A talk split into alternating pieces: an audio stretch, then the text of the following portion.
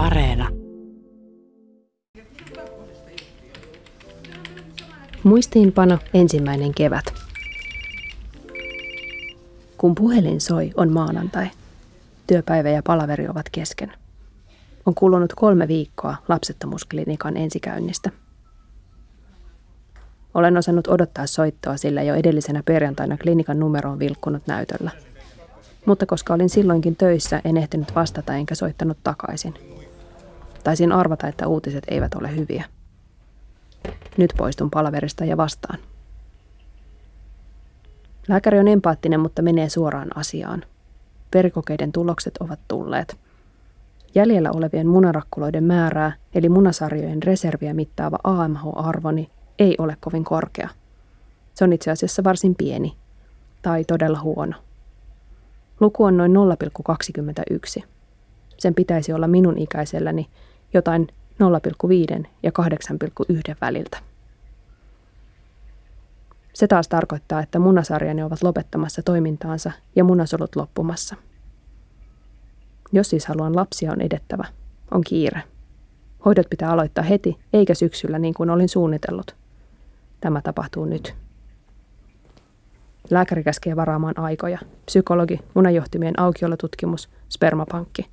Siellä on jonoa, luovuttajia on liian vähän, sanoo lääkäri. Katsotaan, mitä tästä tulee. Lopetan puhelun, palaan palaverin ja pahoittelen keskeytystä. En itke. Kun palaveri loppuu, matkaan seuraavan tapaamisen keskustaan. Astun ratikkaan, poistun ratikasta, istun puiston penkillä, soitan spermapankkiin. En itke. Ystävällinen hoitaja kysyy, onko minulla sukusolujen luovuttajalle jotain kriteereitä. En ole miettinyt asiaa. Hoitaja kysyy, saako olla ruskeat silmät. Saa olla. Kaikki käy. Hoitaja ei voi luvata mitään, mutta jotain löytyy ehkä jo ensi kuuksi. Tiedän, että kuukaudessa ainakin yksi arvokas munarakkula ehtii mennä hukkaan. Ensi kuu on hyvä, sanon. Hoitaja kysyy vielä, mikä niistä verikokeiden lukemista oli alhainen. Hän kuulostaa varovaiselta. Jostain syystä vasta sitten alan itkeä.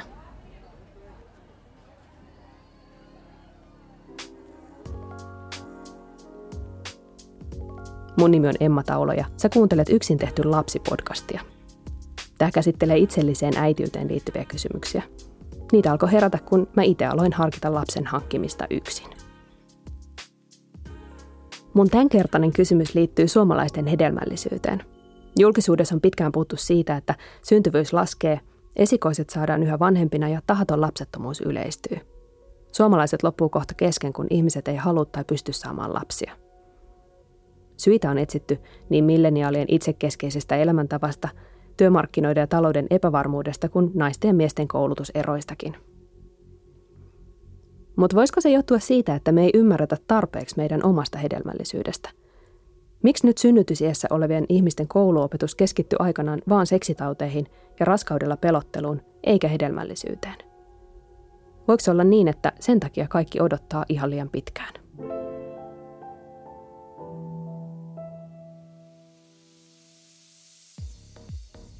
Monet mun kaltaiset varhaiskeski-ikäiset naiset kokee, että niitä syyllistetään lasten saamiseen liittyvistä asioista tosi helposti, etenkin mediassa. Se, että lapsia ei synny, on meidän vika, koska me kuvitellaan, että aikaa on rajattomasti ainakin 40 asti ja vähän sen ylikin. Tuntuu, että kun mediassa haastatellaan lääkäreitä syntyvyyden laskusta, käytössä on kaksi eri tarinaa.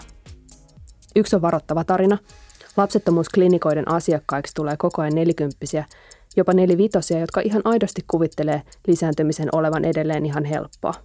He on hyvässä kunnossa, elää terveellisesti ja näyttää nuorilta. Ja saihan joku julkiskin Amerikassa just vauvan yli viisikymppisenä. Joo, niin sai. Luovutetuilla munasoluilla, isolla rahalla ja erilaisessa lainsäädännössä. Eli on paljon ihmisiä, jotka optimistisesti uskoo, että vielä on aikaa ja mahdollisuuksia, mutta jotka ei ole ottanut omasta tilanteestaan koskaan selvää. Sitten on se kertomus, jossa on pääosassa naisia ja miehiä, jotka on kyllä aina tiennyt, että hedelmällisyys heikkenee iän myötä, ollut siitä huolissaan ja pyrkinyt luomaan sellaiset olosuhteet, joissa lapsi olisi mahdollista kasvattaa. Tosi monella on kokemus kynekologista, joka täräyttää kesken papanäytteen ottamisen, että kyllä nyt olisi syytä alkaa jo miettiä niitä lastentekoasioita, että et ootko ajatellut asiaa. Se voi olla tosi kauhea tilanne, etenkin jos on oikeasti ajatellut asiaa, vaikka pelännyt lapsettomuutta tai ollut just silloin sellaisessa tilanteessa, jossa lapsen saaminen olisi vaikeaa tai mahdotonta. On pätkätyöläisiä ja vuorotyöläisiä, matalasti palkattuja, mielenterveyskuntoutujia, yksin asuvia tai, tai vaikka naisia, jotka on parisuhteessa ihmisen kanssa, joka ei halua lapsia tai ei ole vielä valmis. Ja sitten pitää päättää, että mitä oikeastaan pitäisi tehdä. Silloin hyvääkin tarkoittava kysymys tuntuu tosi ahdistavalta. Sitten on sellaisia kuin mä. Mä tiesin aina, että mä haluan lapsia ja tiesin, että aika kuluu ja että 35 on ehdottomasti joku takaraja, jolloin pitää toimia. Omasta mielestäni mä tiesin aika paljon, mutta sitten kävi ilmi, että siitä tiedosta ei ollut kauheasti hyötyä.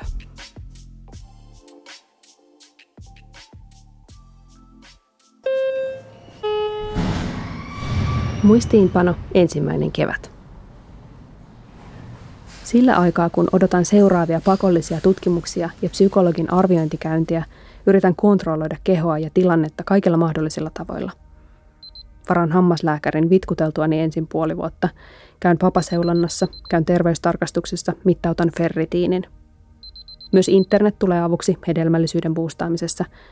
Ostankin greippimehua ja syön raskaana oleville tarkoitettuja monivitamiineja. Yritän optimoida ruokavaliota ja unta ja liikuntaa – Alan tosissani seurata askelmittaria. Lopetan alkoholin ja kofeiinijuonnin kuin seinään. Ostan enemmän kasviksia ja marjoja kuin pitkään aikaan ja päätän syödä sardiineja ainakin kerran viikossa. En käy enää kallilla joogasalilla, koska säästän rahaa hoitoihin. Vihaan kuntosalia, mutta käyn siellä silti, pari kertaa viikossa. Käyn ensimmäistä kertaa ikinä jopa videoohjatulla spinning-tunnilla – Jos tästä kaikesta joskus syntyy lapsi, niin näin paljon minä häntä jo etukäteen rakastin. Spinningiä ja sardiineja, saatana.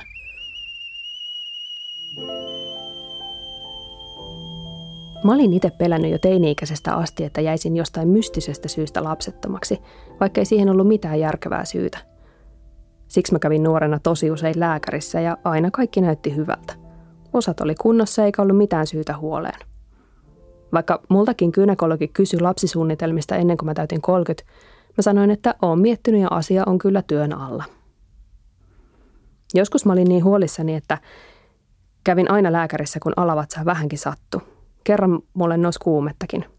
Kynekologi sanoi silloin, että kyseessä oli superovulaatio, eli mulla kehittyi useampi munarakkula samaan aikaan. Ja se sattui. Sulla on hyvä mahdollisuus saada kaksosia, sanoi kynekologi. Sama tilanne toistui sitten muutamaa vuotta myöhemmin. Silloin lääkäri sanokin, että se on merkki munasarjojen reservin loppumisesta. Kone alkaa sylkää viimeisiä soluja ulos ihan randomisti vähän kuin yskiä. Silloin mä oikeasti tajusin, miten vähän mä tiedän oikeasti mun omasta kuukautiskierrosta ja hedelmällisyydestä. Se, mikä eka näytti hyvältä, olikin huono asia. Enkä mä ole yksin. Toimittaja ja kirjailija Anu Silverberg kirjoittaa teoksessaan äitikortti omasta matkastaan äitiyteen – hän ei tullut heti raskaaksi ja ehti kokea lapsettomuuden kokemuksen. Hän nostaa esiin kiinnostavia ja tunnistettavia kysymyksiä erityisesti lapsen yrittämiseen liittyen. Luulin syntyvän alkavan päätöksestä. Ajattelin, että lapsia tehdään, kun on päätetty, että niitä tehdään, jos ja kun käsillä ovat tarvittavat välineet, naisihmisen keho ja hiukan terveitä siittiöitä. Silverberg kirjoittaa hyvin kaikista niistä tunteista, joita lapsettomuuden ja lapsen yrittämisen kokemus tuottaa. Yksinäisyyttä, kateutta vihaa omaa kehoa kohtaan. Me ollaan sen verran samanikäisiä, että jaa myös saman kokemuksen koulun ja kodin seksuaalikasvatuksesta. Tytöille näytettiin lisääntymiselinten kuvia, pojille niitä osia, joissa seksi tuntuu. Pojat saa unissaan orgasmeja ja tytöt alkaa vuotaa verta. Ok. Vahvimmin mulle opetuksesta jäi mieleen, että ihan koska tahansa voi tulla raskaaksi. Niin jäi myös Silverbergille. Siihen mennessä olin koulusta ja nuorten lehdistä oppinut seksistä lähinnä ja ennen kaikkea seuraavan hämmentävän asian. Koska vain voi tulla raskaaksi. Ihan koska vain. Juuri nytkin voit tulla raskaaksi, paitsi jos olet mies. Jos et ole mies, vatsassasi solut ehkä jo nyt jakautuvat, jakautuvat ja taas jakautuvat – Eilenkin se olisi voinut käydä ja huomenna ja jokaisena tämän vuoden päivänä. Kerrottiin myös, varmoja päiviä ei ole ja ensimmäisestä kerrasta voi tulla raskaaksi, toisesta, kolmannesta, koko ajan, milloin tahansa voi tulla raskaaksi. Kaikkein todennäköisin lopputulema seksistä on aina ei-toivottu raskaus. Lisäksi, ja tämä tieto oli epävirallista mutta luotettavaa, jos istuu saunan lauteilla ja joku on istunut siinä hetkiä aiemmin, ei luultavasti tule raskaaksi, mutta ei se nyt ihan mahdotontakaan ole.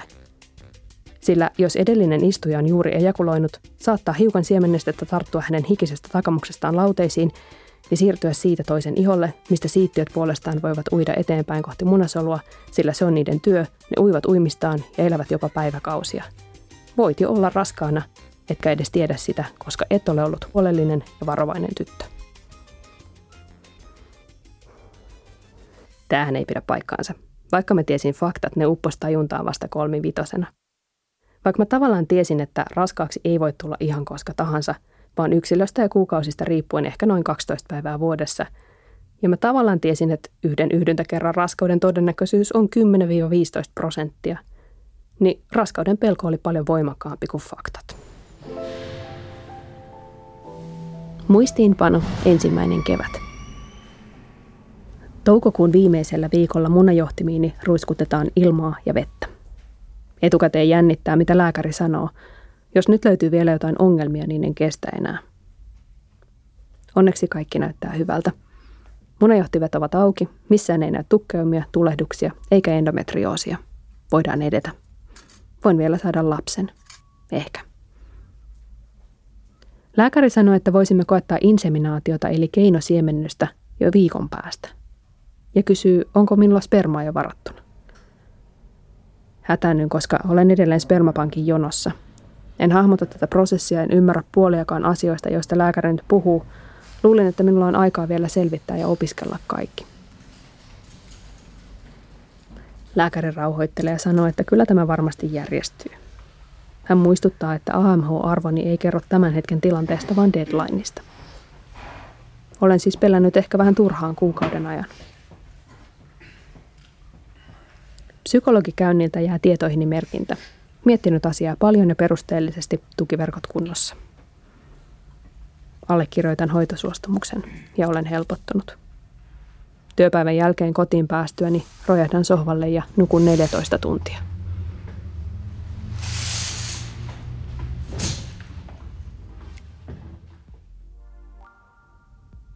Anu Silverberg siteeraa kirjassaan yhden lapsettomuusklinikan lääkärin haastattelua, jossa tämä sanoo, että koska naiset on niin raskauspeloteltu ja heillä on niin paljon harhakäsityksiä omasta hedelmällisyydestään, rinnalle tarvittaisiin nykyisin hedelmällisyysvalistusta. Silverbergin kirja on kirjoitettu jo kauan aikaa sitten, vuonna 2013, mutta tämä keskustelu ei ole oikein edennyt mihinkään. Mikä on tosi harmi, koska mun mielestä hedelmällisyysvalistuksessa on ajatusta – Mä olisin itse ollut tosi erilaisessa tilanteessa, jos kymmenen vuotta aiemmin olisi huomattu, että vaikka kaikki näyttää hyvältä, onkin syytä huoleen. Mulle ei koskaan tullut edes mieleen, että mä olisin itse voinut tarkastuttaa mun hedelmällisyyden. Enkä mä usko, että mä oon ainoa. Ongelmahan on, että se pitää tehdä yksityisellä klinikalla eli isolla rahalla. Miksei se voisi kuulua julkiseen terveydenhuoltoon? Mitä jos säännöllisten seulontojen yhteydessä vaikka tarjottaisiin mahdollisuutta selvittää oma hedelmällisyystilanne edes verikokein? Ja sitten siitä voisi tietysti kieltäytyä, jos asia ei ole itselle ajankohtainen tai muuten kiinnostava tai tärkeä. Ja joo, nyt on varmasti joku kädet näppäimistöllä kirjoittamassa kommenttia, että sehän maksaisi. Joo, näin on. Tällainen lisäys lisäisi jo ennestään kuormittuneen terveydenhuollon kustannuksia. Mutta säästettäisikö me silloin lapsettomuushoidoissa, erilaisissa lapsettomuustutkimuksissa ja ennen kaikkea inhimillisessä kärsimyksessä? Mitä jos verikokeilla saataisiin veronmaksajia lisää? Lapsen tekemiseen liittyvissä kysymyksissä yksi johtaa aina toiseen. Koska kaikki yhteiskunnallinen syntyvyyskeskustelu on sidoksissa aina jotenkin talouteen ja rahaan, niin kolmannes jaksossa puhutaan siitä, että mitä itsellisyys ja lapsettomuushoidot oikeastaan maksaa ja miksi – ja kellä on niihin varaa ja kenellä kuuluisi olla.